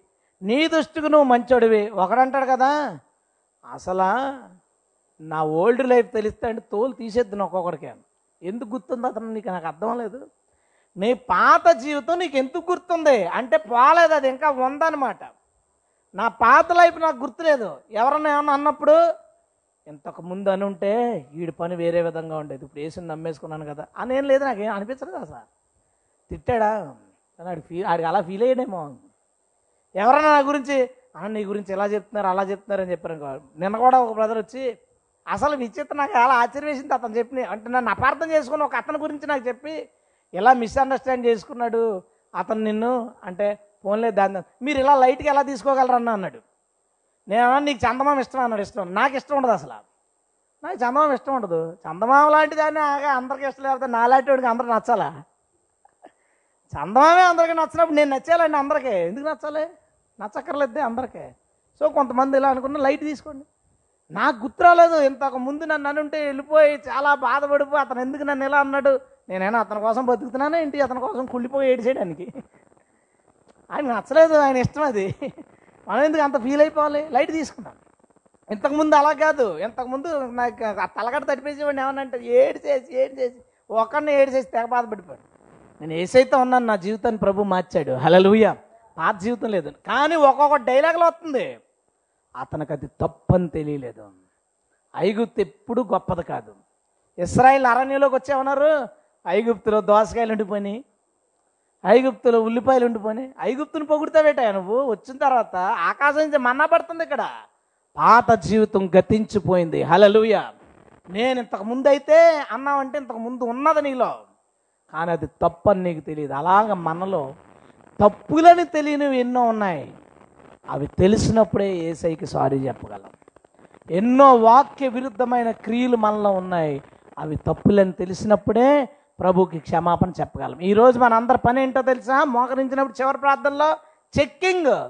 మత్త సువార్త తిరిగేస్తుండాలి పేజీలు. ఒకటి ఒకటి తిరుగుతుంటే ఒకటి పొడుతూ ఉండాలి మనకి. ఇక్కడ దొరికాను. ఇక్కడ దొరికేశాను. ఇది ఉంది నాలో. ఈ వేషధారణ ఉంది నాలో. ఈ అబద్ధం ఉంది నాలో. ఈ మోసం ఉంది నాలో ఒక్కొక్కరు ఏరాలంటూ ఉపవాసం. వీడు ఉపవాసం ఉన్నానని ఏదోలా చెప్పాలి కొంతమంది పాస్టర్లు నాకు అర్థమవుతుంది విశ్వాసుల్లో చూస్తాం కొంచెం. కొంతమంది పాస్టర్లు బ్రదర్ భోజనం చేసేస్తారు చేసేస్తారు. తింటా. నిన్నటి వరకు ఫాస్టింగ్ బ్రదర్. నేను రాత్రి ముగించిన అవసరమా నాకు? నాకు అవసరం. ఇప్పుడు ఫాస్టింగ్ ఉన్నాం అనుకో తినమని అడుగుతుంటే ఫాస్టింగ్ బ్రదర్ అని చెప్పొచ్చు పోనీ. మనం నేను ఇబ్బంది పెట్టాను. నిన్నటి కూడా నాకెందుకు? చెప్పేలా అమ్మో ఈ పాస్టర్ గారు ఫాస్టింగ్స్ ఉన్నారా అనుకుంటామా? ఏమనుకుంటాం? ఈ పాస్టర్ గారు ఫాస్టింగ్ ఫలం అంతా పోయిందిరా అనుకుంటాం. చెప్పుకున్నప్పుడు పోద్ది కదా. మనం ఏం చేయాలి తెలుసా? ఈరోజు వాక్యాన్ని దగ్గర పెట్టుకుని తిప్పండి. ఒకటి ఒక్కొక్కటి తిప్పుతుండగా రైట్ ఇందులో పడిపోయాను ఇందులో పడిపోయాను ఇందులో పడిపోయాను ఇందులో పడిపోయాను. నీలో ఉన్న లోపాలు కనపడుతున్నప్పుడల్లా నువ్వు సారీ చెప్పాల్సిన ఆ వ్యక్తి దగ్గర మనస్ఫూర్తిగా ప్రభు క్షమించు అని చెప్పు. హలో హలలుయాం రెండో పాయింట్ ఏంటి? ఎంత చెప్పిన ప్రసంగమే కదా రిపీట్ చేస్తున్నాను. మనం సారీ చెప్పకపోవడానికి రెండో కారణం ఏంటి? మనం చేసే పొరపాటు వల్ల ఎదుటివాడు పడుతున్న ఇబ్బందిని క్యాలిక్యులేట్ చేయకపోవడం. ఇప్పుడు ఏసు విషయంలో కూడా అంతే. మనం ఒక వాక్యాన్ని మీరినప్పుడు మనం ఒక తప్పు చేసినప్పుడు మనం ఒక విషయంలో ప్రభువుని బాధ పెట్టినప్పుడు ప్రభువు ఎలా ఉంటాడు? ప్రభు జీవితంలో ఏమవుతుంది? ప్రభు హృదయంలో ఏమవుతుంది? నేను ఇందాక కొంత చెప్పాను. చిన్న నెగ్లిజెన్సీ వల్ల నా నెగ్లిజెన్సీ వల్ల బాధపడ బాధను తీర్చబడక ఏడ్చేవాళ్ళు. నా నెగ్లిజెన్సీ వల్ల ఒకవేళ ఒక ప్రాణం పోయి ఉండొచ్చు కారణం అది కూడా అవ్వచ్చు. మన నెగ్లిజెన్సీ వల్ల ఎదుటి వాళ్ళు ఎంత హట్ అవుతున్నారో ఎంత బాధపడుతున్నారో మరి నేను పొరపాటు చేసినప్పుడు ఏసు ఏం చేస్తాడు? ఏసు ఏం చేస్తాడు? ఒక్క వచనం చూపిస్తాను. ఆ వచనం చదివినప్పుడు మన ముందు ఒక బలమైన బాంబు సడన్గా దగ్గరలో పేలిపోయింది అనుకోండి. రోడ్డు మీద వెళ్తున్నాం ఈ చవితులకి వాటికి బాంబు పెడేస్తారు రోడ్డు మీద. ఎవడో కంట్రోల్ చేస్తుంటాడు మనల్ని చూడలేదు అనుకుందాం నడుచుకుని వెళ్ళిపోతున్నావు దగ్గరలో పేలిపోయింది. గుండె ఎలా ఉంటుంది? ఒక్కసారి తమ్మని అదురుతుంది. నేను ఈ వచ్చిన చూసినప్పుడు నా గుండె అలా అదిరింది. ఎబ్రి పత్రిక.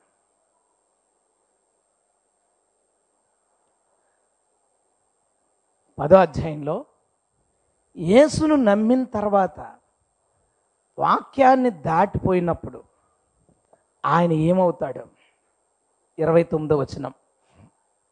ఇట్లుండగా దేవుని కుమారుణ్ణి పాదములతో త్రొక్కి తాను పరిశుద్ధపరచుటకు సాధనమైన నిబంధన రక్తమును అపవిత్రముగా ఎంచి కృపకు మూలమగు ఆత్మను తిరస్కరించుట. దేవుని కుమారుని పాదములతో తొక్కి ఆయన రక్తాన్ని అపవిత్రమైందిగా ఎంచి ఆయన ఆత్మను తిరస్కరించుట. ఏమవుతుంది? మనం దేవుని వాక్యాన్ని మీరి మనం పొరపాటు చేసినప్పుడు దేవుని కుమారుణ్ణి పాదములతో తొక్కి. దీన్ని మనం భరించగలమా? యేసు ఫోటో ఒక పాటల పుస్తకం మీద ఉంటే చూసుకోకుండా ఆ అట్ట మన కాలుకి తగిలితే వెంటనే దాన్ని తీసి కళ్ళకద్దుకుని ప్రభువా క్షమించు. దీనికి అర్థం ఏంటి క్షమించు. పొరపాటు జరిగింది. క్షమించు. యేసు ఇలా ఉంటాడనుకుని గీసిన బొమ్మ నీ కాలికి తగిలితే నీ రియాక్షన్ అదైతే నువ్వు పాపం చేసిన ప్రతిసారి నీ కాళ్ళతో యేసుక్రీస్తుని తొక్కుతున్నావు. తొక్కుతున్నట్టు కాదు. తొక్కుతున్నావు. నేను ఎన్నిసార్లు తొక్కుంటాను? నువ్వు ఎన్నిసార్లు తొక్కుంటావు? ఈరోజు పొద్దున్న కూడా ఎంతమంది ఆయన్ని పాదాలతో తొక్కేసి ఇక్కడికి వచ్చాం పాటలు ఎంత బాగా పాడాము ఎంత గొప్పోడు వేసాయా నువ్వు? నువ్వు లేకపోతే మేము బ్రతకలేమన్న మనం. దేవుని కుమారుణ్ణి మన పాదాలతో తొక్కి. ఇది ఎలాగ మనం జీర్ణం చేసుకోగలం ఈ మాటని?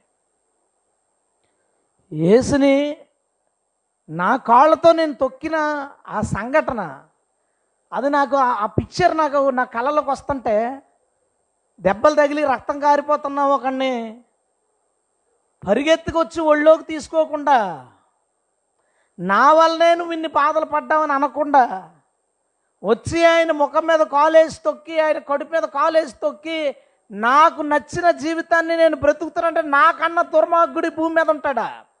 నీకన్నా దుర్మార్గురాలు మనకన్నా దరిద్రులు దౌర్భాగ్యులు ఎవరైనా ఉంటారో నాకు చెప్పండి? ఏం జరుగుతుందో తెలుసా నీకు? నువ్వు వాక్యాన్ని దాటిపోయినప్పుడు నువ్వు పాపం చేసినప్పుడు ప్రభు నమ్ముకుని కూడా ఆయనకి విరోధంగా పనిచేసినప్పుడు మన అందరం ఆయన మీదకి ఎక్కి తొక్కుతున్నాం. ఆయన తొక్కుతున్నాం. ఆయన మన కోసం చచ్చిపోయినందుకు మనం తొక్కుతున్నాం. ఆయన రక్తాన్ని అపవిత్రమైనదిగా ఎంచి ఎందుకంటే ప్రభా నన్ను కడుగన్నాం మనల్ని మనం కడిగిన తర్వాత మళ్ళా అందులోకి తోరుతున్నప్పుడు ఈ రక్తం పనికిరాందైపోయింది అయిపోయింది రక్తంతో రక్తంలో ముంచబడిన వస్త్రం వేసుకున్న మనం బురదలోకి దూరినప్పుడు ఈ వస్త్రానికి ఏమంటుంది? వల్ల బురద అంటిపోయింది. ఆయన రక్తాన్ని అపవిత్రంగా ఎంచి ఆయన ఆత్మను కృపకు మూలముగు ఆత్మను తిరస్కరించి తిరస్కరించి ఇది మనం తప్పు చేసినప్పుడు ఏ శైలో జరిగే విషయం. మనం ఏదైనా ఎవరన్నా అన్నప్పుడు గట్టిగా అయితే వాళ్ళు ఏడుస్తారు. లేదా వాళ్ళు కొంత డబ్బు నష్టపోతారు. మనం పొరపాటు చేసినప్పుడు. ఏసు విషయంలో పొరపాటు చేసినప్పుడు ఆయన గాయపడతాడు. ఆయన గాయపడతాడు. తొక్కావు నువ్వు. ఇక్కడ నువ్వు ఆలోచించు. యేసును పాదాలతో తొక్కని క్రైస్తవులు ఎవరన్నా ఉన్నారు ఇక్కడ ఒకరైనా? ప్రతి ఒక్కరము మన ప్రభుని తొక్కినోళ్ళే పేరుకి నువ్వు గొప్పోడివి. నువ్వు ఉన్నతుడివి. నువ్వు సింహాసనాసనుడివి. నీ పాదాల దగ్గర నేను బ్రతుకుతున్నాను పేరుకి మనందరము చెప్తాం కానీ ప్రతిరోజు నువ్వు మొబైల్ ఓపెన్ చేసి యేసు ప్రభుని తొక్కావు. ఓపెన్ చేసి చూడకూడని చూసి నువ్వు చూడకూడని విధంగా ఒక వ్యక్తిని చూసి తాకకూడని వ్యక్తి విధంగా ఒక వ్యక్తిని తాకి అనకూడని మాటలు ఒక వ్యక్తితో అని తొక్కాం. వేసినందరూ తొక్కాం. ఆయన కృపకు మూలమైన ఆత్మను తిరస్కరించాం. ఆయన రక్తాన్ని అపవిత్రమైందిగా ఎంచాం. అనుకుంటాం అంతే మనం తప్పు చేసాం కదా సారీ చెప్పేద్దాం ప్రభుకి. కానీ ఈ తప్పుకి నువ్వు సారీ చెప్పడానికి మధ్యలో ఏం జరుగుతుందో ఎప్పుడు నువ్వు ఊహించలేదు. నువ్వు చే నువ్వు పొరపాటు చేసినప్పటికీ నువ్వు సారీ చెప్పడానికి మధ్యలో యేసుని నీ పాదాలతో తొక్కావు. యేసుని అవమానించావు. పైన అంటాడు ఆయనను మరలా బాహాటముగా సిలువ వేయచు. ఏం చేస్తారంట? మరలా సిలువ వేస్తూ. ప్రార్థనలు ఉంటాయండి ప్రభువా నిన్ను మేకులతో కొట్టేశారా? రోమా సైనికులు నిన్ను కొరడాలతో కొట్టేశారా? ఒకసారే ఒకసారి జరిగింది అది ఎన్నిసార్లు జరిగింది అది ఒకసారి జరిగింది. వాళ్ళందరూ కలిపి ఒక్కసారి ప్రభుని సిలివేశారు. మనందరం కలిసి ఒక్కొక్కడో యేసును వంద సార్లు సిలివేశాం. ఎవరు మూర్ఖులు ఇక్కడ ఎవరు దుర్మార్గులు ఇక్కడ ఎవరు కర్కసులు ఇక్కడ వాళ్ళందరూ ఎవరో ప్రోత్సహించారు సిలువ వేయండి అని అందుకని కొట్టారు యేసుని. అంతే తప్ప యేసు మీద వాళ్ళకేమీ పగలేదు. మనందరము వాళ్ళు ఎవ్వరూ ప్రోత్సహించలేదు. యేసు అంటే మనకు చాలా ఇష్టం. కానీ ఆయన్ని మరలా బాహాటంగా సిలివేశాం.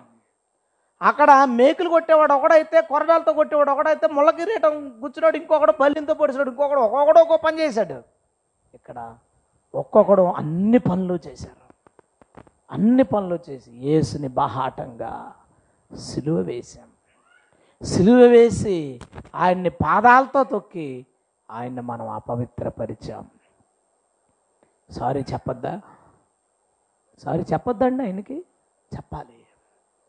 ఎందుకు ఏసుని క్షమాపణ అడగలేదు? తప్పుడు దృశ్యాలు చూసి తప్పు చేస్తున్నానని ఫీల్ అయ్యి నువ్వు ఎందుకు సారీ చెప్పలేదు ఏసై దగ్గర? నువ్వు అది చూస్తున్నప్పుడు ఏసును నువ్వు కొరడాలతో కొట్టి మేకులతో మేకులేసి కొట్టి ఆయన సిలువ వేసి కాళ్ళతో తొక్కావని నీకు తెలియలేదు. అలా తెలిస్తే నీ వల్ల ప్రభు ఎంత పెద్ద బాధ పడ్డాడని అర్థమైతే వెంటనే ఆ ఫోన్ పక్కన పడేసి మోకరించి దేవా అని క్షమించు. నువ్వు దాన్ని చెప్పగలవా మాట? ప్రభు నన్ను క్షమించు. నేను నిన్ను కొట్టాను. నేను నిన్ను తొక్కాను. రెండవది యేసును ఎందుకు యేసు ప్రభు దగ్గర క్షమాపణ చెప్పలే అడగలేకపోతున్నామో తెలుసా? నీవు పొరపాటు చేసినందుకు ఆయన పడే బాధ ఏంటో నీకు తెలియక దాన్ని నువ్వు క్యాలిక్యులేట్ చేయకపోవడం అన్నా. దాని పర్యవసానం ఏంటి అని ఎంత బాధను క్షోభను అనుభవిస్తున్నాడు. నువ్వు ఎన్ని విధాలుగా ఆయన హింసిస్తున్నావో అని నీకు తెలియక క్షమాపణ అడగలేదు. థర్డ్ ఎందుకు ప్రభుని క్షమాపణ అడగట్లేదు. అదే పాయింట్. అపరాధ భావం. ఎంత ఎలా ప్రవర్తించిన నేను? ఇప్పుడు మనకు వచ్చుంటుంది మనసులో.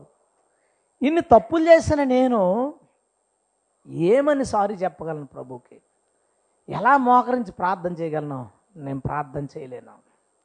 నేను ఆయన దగ్గరికి రాలేను. నేను ఆయన ముఖం చూడలేను అని అనిపిస్తుంది. అందుకు సారీ చెప్పం. కానీ అలా చేయకు. యోధా పొరపాటు చేశాడు. యోధా పొరపాటు చేశాడు. నాణాలకి అమ్మేశాడు. పేతురు పొరపాటు చేశాడు. నువ్వెవరో తెలియదని ఒట్టు పెట్టుకున్నాడు. దారుణం అండి. ఏసెవరో ఎవరో నాకు తెలియదని నిజంగా ఒట్టు నాకు అసలు ఆయన ముఖమే తెలియదని ఒట్టు పెట్టుకున్నాడు. ఇద్దరు తప్పు చేశారు. ఒకడు డబ్బుల కోసం అరెస్ట్ చేస్తే ఇంకొకడు తన క్షేమం కోసం ఏసంటే ఎవడో తెలియదు అనేసాడు కానీ యోధా ప్రభు పాదాల దగ్గరికి వెళ్ళడానికి మనసు ఒప్పలేదు. అపరాధ భావం తట్టుకోలేక ఉరిపోసుకుని చచ్చిపోయాడు. కానీ పేతురు అపరాధ భావం లేదు అతనికి. పశ్చాత్తాపం ఉంది. రెండింటికి తేడా ఉంది. అపరాధ భారం అంటే నేను ఇంత తప్పు చేశాను కాబట్టి నేను వాళ్ళ దగ్గరికి వెళ్ళడానికి సరిపోను. పశ్చాత్తాపం అంటే నేను ఎలాంటి తప్పు చేశాను. ప్రభా నన్ను క్షమించు అని అడగడం. పేతురు ఇంట్లోకి పోయి తను చేసిన పొరపాటును చూసి ఏడ్చి తలపోచుకునుచు తన పాపాలను ప్రభు దగ్గర ఒప్పుకున్నాడు. యోధ శపించబడిన చావును పొందుకున్నాడు. పేతురు దేవునికి మహిమకరమైన జీవితాన్ని మరణాన్ని పొందుకున్నాడు. తేడా ఏంటి? అపరాధ భారం ఉండకూడదు నీకు. పశ్చాత్తాపం ఉండాలి. తప్పు చేసావు తప్పు చేశాను. అర్జెంటుగా ప్రభు పాదాల దగ్గర పట్టుకుని వెళ్ళిపోవాలంతే. నువ్వు తప్పు చేసినప్పుడు ప్రభా నన్ను క్షమించు. నేను ఎలా ప్రవర్తించాను నన్ను క్షమించు నేను ఎలా ఉన్నాను? నన్ను క్షమించాను తప్ప చా నేను ఎంత పని చేసి ఇప్పుడేం ప్రార్థన చేయగలను నేను? అని అనకూడదు. అలాంటి యోధా లాంటి కథ యోధా లాంటి ముగింపు వస్తుంది నీ జీవితానికి. ఈ మూడు కారణాల వల్ల యేసుకు మనం సారీ చెప్పం. కానీ మనం చెప్పాలి. మనం మనం క్షమాపణ అడగాల్సిన మనుషులు ఉన్నారు. ఖచ్చితంగా ఆ విషయాన్ని వాళ్ళు మర్చిపోయి ఉండొచ్చు. ఆ విషయాన్ని మనసులో పెట్టుకుని బాధపడి నీ దగ్గర చెప్పకపోతుండొచ్చు. వాళ్ళు ఇప్పుడు నీ కంటి ముందు ఉండకపోయిండొచ్చు. తెలుసుకునైనా సరే వాళ్ళకి నువ్వు క్షమాపణ చెప్పు. చెప్పాలి నువ్వు. నువ్వు బా బాధ పెట్టావు నువ్వు. పొరపాటు చేసావు వాళ్ళు గాయపడ్డారు వాళ్ళు. అటుపక్క వాళ్ళు తప్పు ఉందా లేదా నువ్వు మళ్ళీ ఈ కథ చెప్పకో. వాళ్ళు తప్పు చేశారు వాళ్ళు తప్పు చేశారు లేదా పక్కన ఉందిరే. నీ తప్పు ఉందా జరిగిన సంఘటనలో నువ్వు చెప్పు సారీ. నీ వల్ల వాళ్ళు ఇబ్బంది పడ్డారా? ఇప్పుడు నీ గురించి వాళ్ళు ఎవరో బయట ఇలా ఇలాగా నన్ను మమ్మల్ని బాధ పెట్టారని చెప్పారంటే అర్థమేంటి? వాళ్ళు నీ గురించి నలుగురికి చెడ్డగా చెప్తున్నారని ఫీల్ అయ్యే విషయాన్ని పక్కన వదిలే. హట్ అయ్యారు కదా వాళ్ళు. నువ్వు వెంటనే వాళ్ళ వాళ్ళకి కాల్ చేసి వాళ్ళని కలిసా సారీ నేను ఇలాగా మిమ్మల్ని బాధ పెట్టాను ఏమీ అనుకోవద్దు నన్ను క్షమించు. నువ్వు ఇలా చేసావు కాబట్టి మళ్ళీ అలా వద్దు. అవన్నీ మనకు అవసరం లేదు. నీ వల్ల ఎదుటివాడు ఇబ్బంది పడ్డాడా? మనస్ఫూర్తిగా నువ్వు నిన్ను తగ్గించుకుని సారీ అని చెప్పేయి. రెండోది క్షమాపణ అడగాల్సిన వాడు ఉన్నాడు యేసు. చాలా పెద్ద సారీ చెప్పాలి. చిన్నది కాదు. మామూలు సారీ చెప్పే పరిస్థితి కాదు. పెద్ద సారీ చెప్పాలి ఎందుకంటే ఎన్నోసార్లు మేకులు కొట్టావు. ఎన్నోసార్లు నేను కొరడాలతో కొట్టాను. నేను ఆయన్ని పాదాలతో తొక్కాను. నేను తొక్కాను. చిన్న సారీ ఎలా చెప్తాను ఆయనకి? చిన్న సారీ ఎలా చెప్పాను? ఈ మాట చూడగానే ఒకసారి నా గుండె ఆగిపోయి కొట్టుకుంది. దేవుని కుమారుని పాదములతో తొక్కి ఆయన్ని బాహాటంగా సిలువ వేశానా నేను? నాకు మాట రాలేదు నోట్లోంచి. ఎంత పెద్ద సారీ చెప్పాలి ఆయనకి? ఎంత పెద్ద సారీ చెప్పాలి? మనందరము ఇప్పుడు ఆయనకి నిజంగా క్షమాపణ అడిగి నువ్వు నిన్ను నేను క్షమి నువ్వు క్షమించమని అడుగుతున్నాను దేవా. ఎందుకంటే నేను క్షమాపణ అడగాల్సిన స్థితిలో ఉన్నాను. అలాంటి పనులు నేను చేశాను? నువ్వు క్షమించడానికి సిద్ధ మనసు గలవాడవు. నన్ను క్షమించగలవు. నన్ను క్షమించని అందరూ అడుగుదాం. ఆయన నుంచి క్షమాపణ పొందుకుని అప్పుడు ఆయన రక్తాన్ని శరీరాన్ని మనం స్వీకరిద్దాం. అందరూ మోకరించండి.